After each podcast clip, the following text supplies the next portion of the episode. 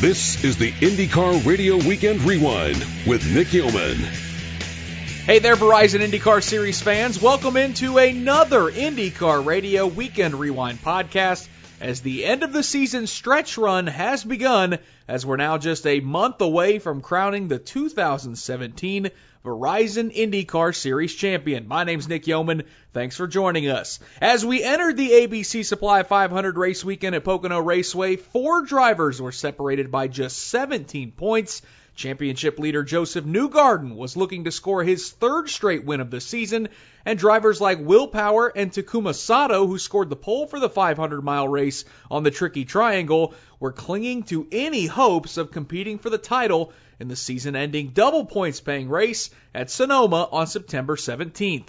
In what was one of the more wild races of the 2017 season, the ABC Supply 500 featured 590 on track passes and 42 lead changes among 10 different drivers. It was no doubt a contender for Race of the Year as we kick off the podcast with race highlights and the weekend winner.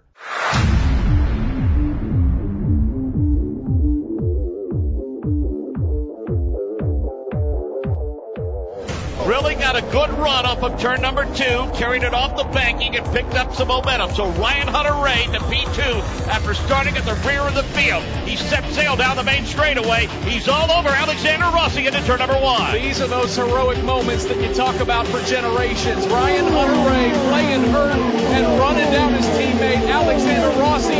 Good run off of turn number one. Here comes Ryan Hunter-Reay to the inside, Jake. He looks for the lead said that hip was sore, but guess what? No problems now. The DHL machine of Ryan Hunter-Reay, closing in halfway through this race, has taken lead in Pennsylvania. Fans have paid attention to what has happened to Ryan Hunter-Reay this weekend. We can hear them below us outside of the broadcast booth. When he went to the lead, they stood up and cheered. Ryan Hunter-Reay's advantage is about three car lengths over Rossi, another three back to Dixon. Then it's about four or five back to Graham Rahal as he continues to give chase to those front three. James Hinchcliffe is way out of the groove. He gets sideways, tags the wall. Lots of drivers dart to the inside of the racetrack to try to avoid him. Hinchcliffe did not spin, but Jake, he did make contact out of turn one. Yep, you can see that debris come up. Hinchcliffe's now on the outside of the racetrack. Several get by him. It includes Tony Kanaan. Charlie Kimball not going to be able to do so. So it appears as though that number five machine of James Hinchcliffe stays on pace. Boy, this place could jump up and bite you in a hurry. Man, one small mistake and it, it lets you know right away. But Hinchcliffe did an amazing job to save that car. It looked to, to be utterly destroyed at one point, but he managed to get it back and just touch the wall with that right rear bumper pod. As he continues, I assume the damage must be minor, if any. Turn one, Nick Yeoman. Sebastian Saavedra has hit the wall at the exit of turn number one. He had jumped to the outside to avoid one of the ABC supply cars that had just come off of pit lane. Saavedra got way up and out of the groove. He slapped the wall twice, and now Jake, he'll slowly limp his way down to turn number two. We got problems at turn number one. It's a two-car accident as James Hinchcliffe has made contact with J.R. Hildebrand. Hinchcliffe hit the hardest as that car swapped 180 degrees around. He backed it hard into the turn one wall. Both of those cars have slipped to the bottom of the racetrack. The Holmatro safety team is pulling up on the scene right now, but that was a heavy, heavy accident as both of those drivers make contact in turn one.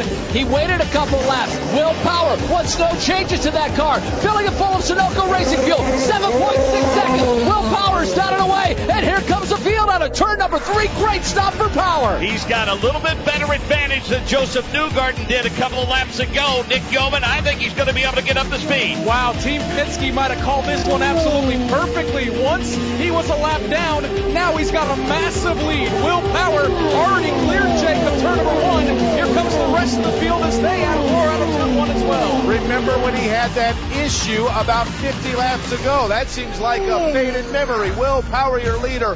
Huge gap after that. You've got Tony Kanaan, Scott Gleason, Alexander Rossi, and Helio Castroneves. But Will Power set sail already now on a turn number three. This time by. Three laps to go for Will Power and Pocono. Those two Americans, Newgarden and Rossi, they are running out of time. They've got to work together. Further back, a change for the fourth position. Simon Pagenaud picks up some valuable points as he gets around Tony Kanaan. Front three, though, headed to turn number two with two and a half laps to go. Sun dances off the top of that silver Verizon machine, and just behind it, that black Fitzgerald glider kit of Josef Newgarden. Power darts to the bottom of the racetrack, and Newgarden and Rossi stay high. Will Powers double leader through three. Yeah, uh, uh, quite on, Jake. Uh, Power moved to the bottom of the racetrack, disrupted the air just a little bit. Newgarden lost some momentum. He can't gain it back, as a matter of fact. Rossi with a strong move now into turn number one. But Rossi's not close enough to move to the inside. He takes that 98 car about a half a groove to the inside. He peeked to the inside of Josef Newgarden, but he couldn't get there. Good run for Newgarden, though, out of turn number two. Jakey's closing on power, heading to the tunnel turn. Joseph Newgarden trying to reel in the man that won this race a year ago, the Australian Will Power happens to be his teammate. Newgarden again sees his teammate go to the bottom of the track. Sparks fly underneath. Will Power holds on to the lead. Will Power likes the bottom of the racetrack. His car performing well there. He pulls away from Newgarden a little bit. White flag is out. Will Power leads Josef Newgarden and Alexander Rossi into turn number one. Can the driver from Australia hold on for one final lap around this two and a half mile triangle? Will Power arcs it into turn number one. He went a little high. Newgarden's as close as he's been all day long. Out of turn number one. Here comes Newgarden. Jake, a car length and a half on the final lap. Will Power trying to hold off his teammate Josef Newgarden. They look like a single car entering turn number two. Power this time to the bottom of the racetrack. Newgarden goes with him. Sand flies up. Newgarden to the outside. Mark James, Power and Newgarden. Who's going to win it? Will Power looks strong up of turn number three, and he's going to pull away down the stretch. Quick checkers out. Will Power will go to victory lane in Pocono. He wins the ABC Supply 500. Josef Newgarden settles for second. Alexander Rossi is third. Simon Pagenaud is fourth. Tony Kanaan completes the top five. Yeah, it was fantastic. I mean, the car had a lot of speed in that stint where we we uh, stayed out for a long time. I mean, we got we were doing 217s and just pump, just closing that gap, and that gave us a big lead. Um, guys in the pits were awesome, changing rear wings, front wings, tires. Um, yeah, it's ecstatic. Can't can't thank Verizon enough, Chevy enough. Uh, fantastic day.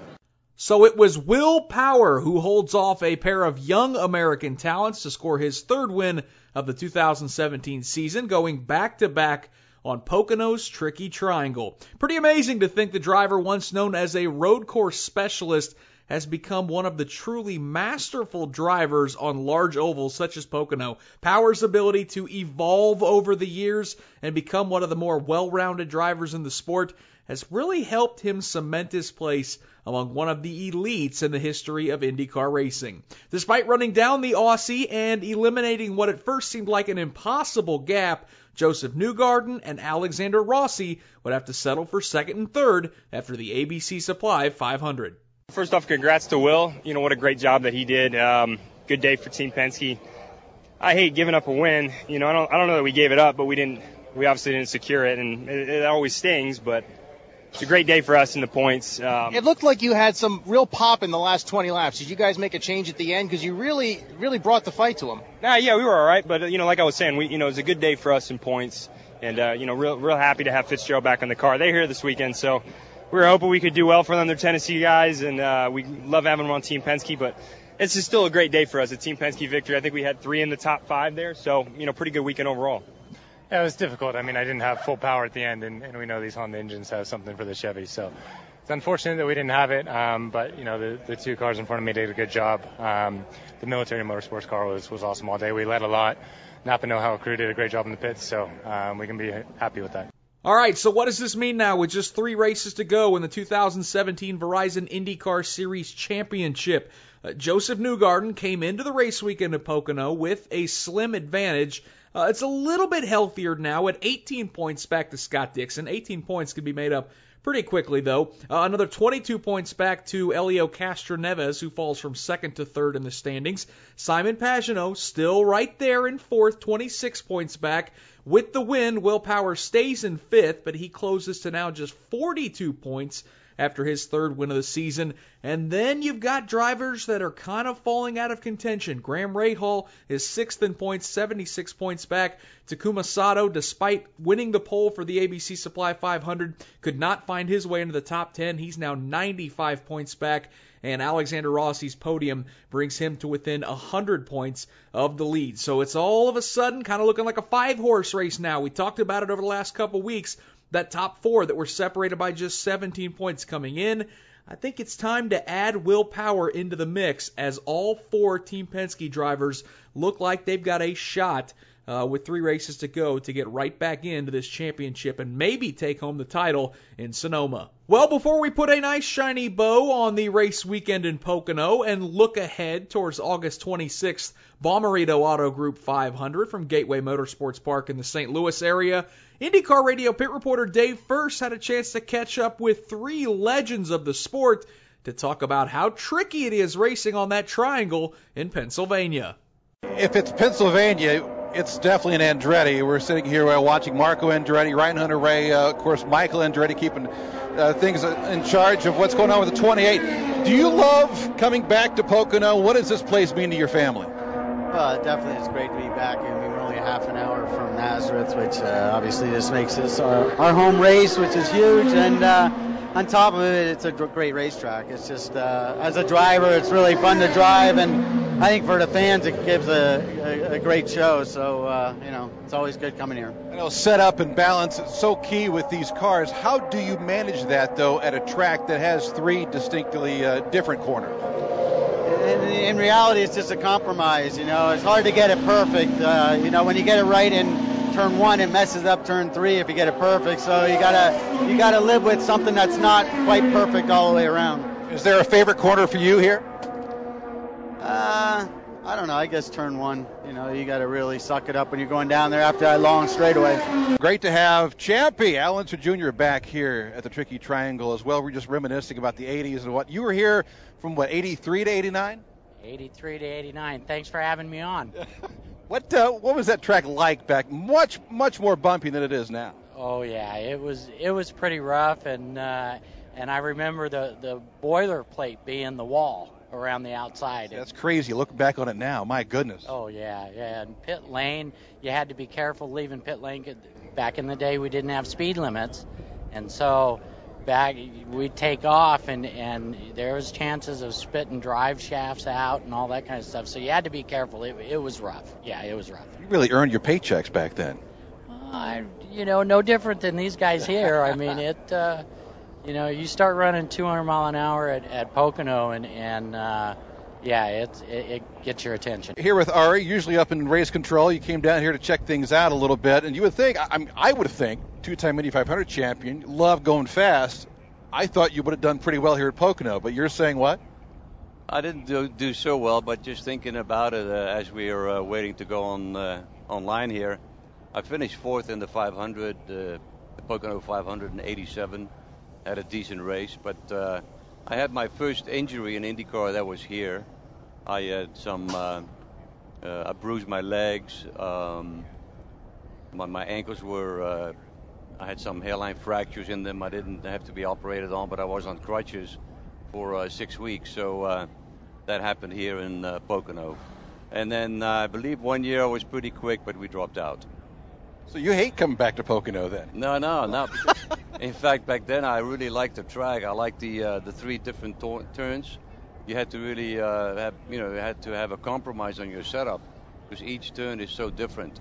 And the tunnel turn back then was really exciting. I mean, it was really bumpy, and to take it flat, that really only happened in qualifying when you uh, when you really went for it on new tires the whole track was bumpy. In fact, you were telling me that uh, bolts and stuff would come off the old fencing that was around this facility. Yeah, there was just a lot of stuff that would uh, accumulate behind that uh, uh boiler plate, and then when the cars would drive around, that stuff would work itself loose. And uh, back then we had a lot of punctures, but obviously uh, they fixed up the track really well, so it's a great facility right now. And we're all honored to be back at this facility as well. How difficult is this place to figure out?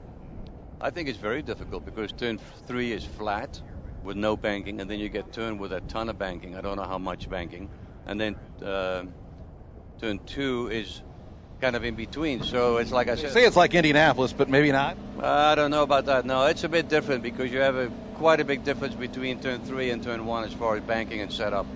Michael Andretti, Al Unser Jr., and Arie Luyendyk all chatting with Dave Furst this past weekend at the ABC Supply 500 as the three legends of the sport reminisce about racing at the Tricky Triangle. Well, speaking of the Unsers, Donald Davidson is back with another moment in motorsports history as he profiles Big Al, Al Unser Sr., a four time winner of the Indianapolis 500. What a year Al Unser had in 1970. This was the last year in which the 100 mile races on dirt tracks counted towards what was then the USAC National Championship. And of the 18 races on the circuit that year, five were on dirt. There were also three events on road courses. After the first eight races of the year, Al was the only driver to have won twice, the single winners being Dan Gurney, Lloyd Ruby, Joe Leonard, Bobby Unser, Mario Andretti, and Gary Bettenhausen. Then Al went to work. He won in succession at Indianapolis Raceway Park on the road course, Springfield, Illinois on the dirt, and then the Milwaukee 200 the following day for three in a row. He almost made it four with the Ontario 500, but he dropped out of that one with a mechanical failure while leading with 13 laps to go and after a topsy-turvy final few laps, Jimmy McElreath came home the winner. The very next day after Ontario, Monday, Labor Day, they were back in Illinois for the dirt track 100 miler at Du Quoin. Five days after that, at the Indiana State Fairgrounds for the Hoosier 100, followed by another dirt track race over in Sedalia, Missouri, a 200 miler on the mile and a half at Trenton, and yet another dirt track 100 miler at Sacramento, California. Those last five were all won by Al Unser. And if it hadn't have been for a last minute failure at Ontario, he would have won nine in a row. As it was, he ended the season with 10 wins in 18 starts, including the Indianapolis 500, the road course event at Indianapolis Raceway Park, one each at Phoenix, Milwaukee, and Trenton, and all five on the dirt. This has been Donald Davidson with another moment in motorsports history. Get your tickets for the 102nd running of the Indianapolis 500. Go to ims.com or call 1 800 822 4639. A wonderful job, as always, by the historian of the Indianapolis Motor Speedway, Donald Davidson, as he tells you about that miraculous 1970 season for the four time Indy 500 winner, Al Unser Sr. Well, next up on the Verizon IndyCar Series schedule, it is a return trip to Gateway Motorsports Park for the final race on an oval for the 2017 Verizon IndyCar season. I'm really excited. I've never been to Gateway before, and I know a lot of folks from all corners of the Midwest are going to be making their way to the St. Louis area to watch Indy cars racing at Gateway. Chris Blair, the Executive Vice President and General Manager of Gateway Motorsports Park, joined Mark Jaynes this past weekend as the two preview the Bommarito Auto Group 500 on August 26th at Gateway Motorsports Park. For seven years, open wheel racing at uh, Gateway Motorsports Park. For CART, then the IRL. Those banners took turns flying over the facility. Uh, the last race there in 2003 of the IRL when Castroneves won. The executive vice president and general manager, Chris Blair, joins us. And Chris, thanks for the time. Is it safe to label this Christmas in August for you and your staff and your title sponsor, the Bommarito Auto Group with open wheel racing returning to Gateway? I tell you what, it, you know, we announced this uh, event 52 weeks ago, uh, and we've been busy every single day for the last year getting ready for it. And it's one of those things we're excited to see it come. Uh, you know, I'm, I'm just uh, when the, the day after, it's going to be like the day after Christmas. It's going to be pretty depressing, uh, but we know we've got another year till the next one. But no, it's uh, it's been going great. The promotion has been incredible. The response from our fans is incredible, and uh, we think it's going to be a fantastic event. I just looked at the weather forecast a few minutes ago, and at, at uh, Green Flag, it's going to be 78 degrees, partly cloudy. Uh, I couldn't ask for anything better for an August race. Could you have found a better business partner than the Bommarito Auto Group? I mean, they have jumped in feet first and and been right there, shoulder to shoulder, promoting this thing with with you for the last year. Oh, I tell you what, it's it's amazing, and they're very well known here in St. Louis. Biggest advertiser in the St. Louis market. They love racing. They've been going to IndyCar races with us uh, for a couple of years leading up to this. Uh, and, they've done an incredible job. And that's one of the things I'm hearing throughout the industry here locally. Everybody's talking about what a great job everyone at Bommarito is doing uh, for this event. Uh, uh, it, it's uh, you, I was stopped at a gas station yesterday, and I was driving one of the Bommarito vehicles. I had five different people come up to me and ask me about the race just in the time I was there getting gas. So that we're getting the word out. A lot of people know about it, not only here in our market but regionally uh, you know, it's it, they're fantastic to work with. They're involved in every single detail of everything that we're doing. They've spent a lot of time and a lot of races this year. I know you folks have talked to them quite a few times on radio. Uh, you couldn't ask for a better sponsor. They're really elevating the game of what uh, a relationship between a sponsor and a track in promoting an event. It truly is a joint effort the intention is not for the Verizon IndyCar Series to roll into town on Thursday or Friday and then and then just simply leave Saturday night. Uh, tell folks uh, how excited you are about the St. Louis Speed Festival running from now till till race night. Yeah, it kicked off last night. Uh, we had uh, the run at the raceway, uh, Go St. Louis Marathon. Uh, well over a thousand runners were out here participating in that event. Right now, we have two events going on here at the track. Uh, the Big Shark Bicycle Company is having the Cycle the Raceway event. Cars and Coffee is having an event here as well. Uh, you know, tomorrow we have a karting for kids that's going to take place after the eclipse tomorrow. Uh, we a fundraiser for a, ch- a great children's charity here in the St. Louis area. Tuesday night it's a theme night with the Cardinals, which is we're all very excited about that. First time they've ever had an IndyCar theme night. Uh, then on Wednesday, our American Cancer Society golf tournament, uh, Ballpark Village on Thursday for our Fan Fest, and Coors Light Pole Night here. And then we roll into race day. So we one of the things we wanted to do in going into this is we wanted to create an awareness about the whole region, everything we're doing here at the track, bring a lot of the groups that we've worked with together under one umbrella. And you know the folks in Indy, they've been doing it right for well over 65 years with the uh, 500 Festival. Uh, you know, we tried to start a smaller version of that and hope it's something that will continue to grow year after year so that when people come to town, they know it's more than just a race, it's an event. Plenty of options for fans, multi-tier pricing, and uh, even add-ons to enhance the experience a little bit. Touch on that briefly, and then give folks the web address where they can get that ticket information. Yeah, one of the things we wanted to make sure is that it was very affordable for the entire family. Ticket prices starting out at thirty-five dollars, which is actually cheaper by three dollars than the cheapest uh, uh, ticket when CART was here 20 years ago. So we want to make it affordable for everyone. Adult tickets for general admission start at $35. Kids 15 and under are free on a general admission ticket, or they can get an upgrade to a reserve seat. Uh, our reserve seat prices, we have a silver level, which is $55. We also have our gold level, which is a little, I think 75 for the gold level ticket. Uh, and those are just about sold out. Our silver levels are going fast. Uh, you can get the paddock passes, uh, so you can go down and visit the paddock. Uh, we've got a lot of great activities taking place, uh, lots of parking, different parking options available for everyone. All you have to do is go to gatewaymsp.com, gatewaymsp.com. Uh, to get more information and uh, figure that out. And another thing that we're doing, which is kind of unusual, a whole new concept, is the Bommarito Automotive Group app will have all the racing information that you would also find on our website. So go to your uh, your app store and download load the Bommarito Automotive Group app, and it'll give you all the updated uh, race day information that you need for enjoying a day at the races here at Gateway Motorsports Park. Saturday night, August 26th, the return of the Verizon IndyCar Series, Gateway Motorsports Park. Executive Vice President and General Manager Chris Blair. Congratulations, Chris, on a job well done. We just need to put it in the hands of Mother Nature now, and hopefully we have a great weekend weather-wise. Well done. Well, hey, well, thank you so much. And I tell you what, this wouldn't be possible without the great folks like Mark Miles, Jay Frye, everybody over there at uh, at IndyCar who've worked with us on this. Brian Barnhart, uh, he's been tremendous asset. Uh, to have those folks, they're they're all in this with us, pulling the rope together, and we're going to work together to pr- produce a great event for the entire series.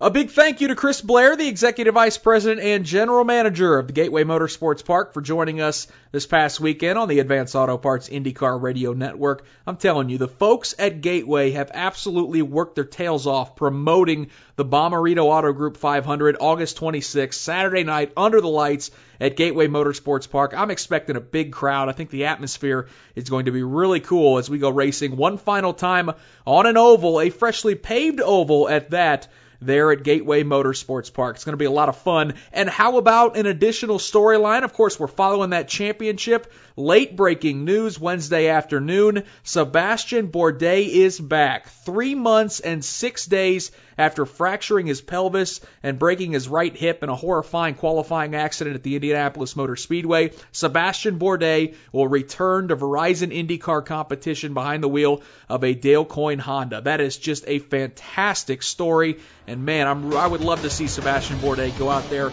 and post a top five, maybe even put that car in victory lane. Uh, what a story and what a comeback for Sebastian Bourdais. A big thank you to Arie Luyendyk, Al Unser Jr., and Michael Andretti for joining us on the podcast this week and giving us their thoughts on racing at Pocono. A wonderful job by Donald Davidson, as always, and the entire IndyCar radio crew. I'm telling you, that race at Pocono was one of the most fun races we've had to call all year long. Tons of action, and I hope you guys enjoyed the highlights and the broadcast all weekend.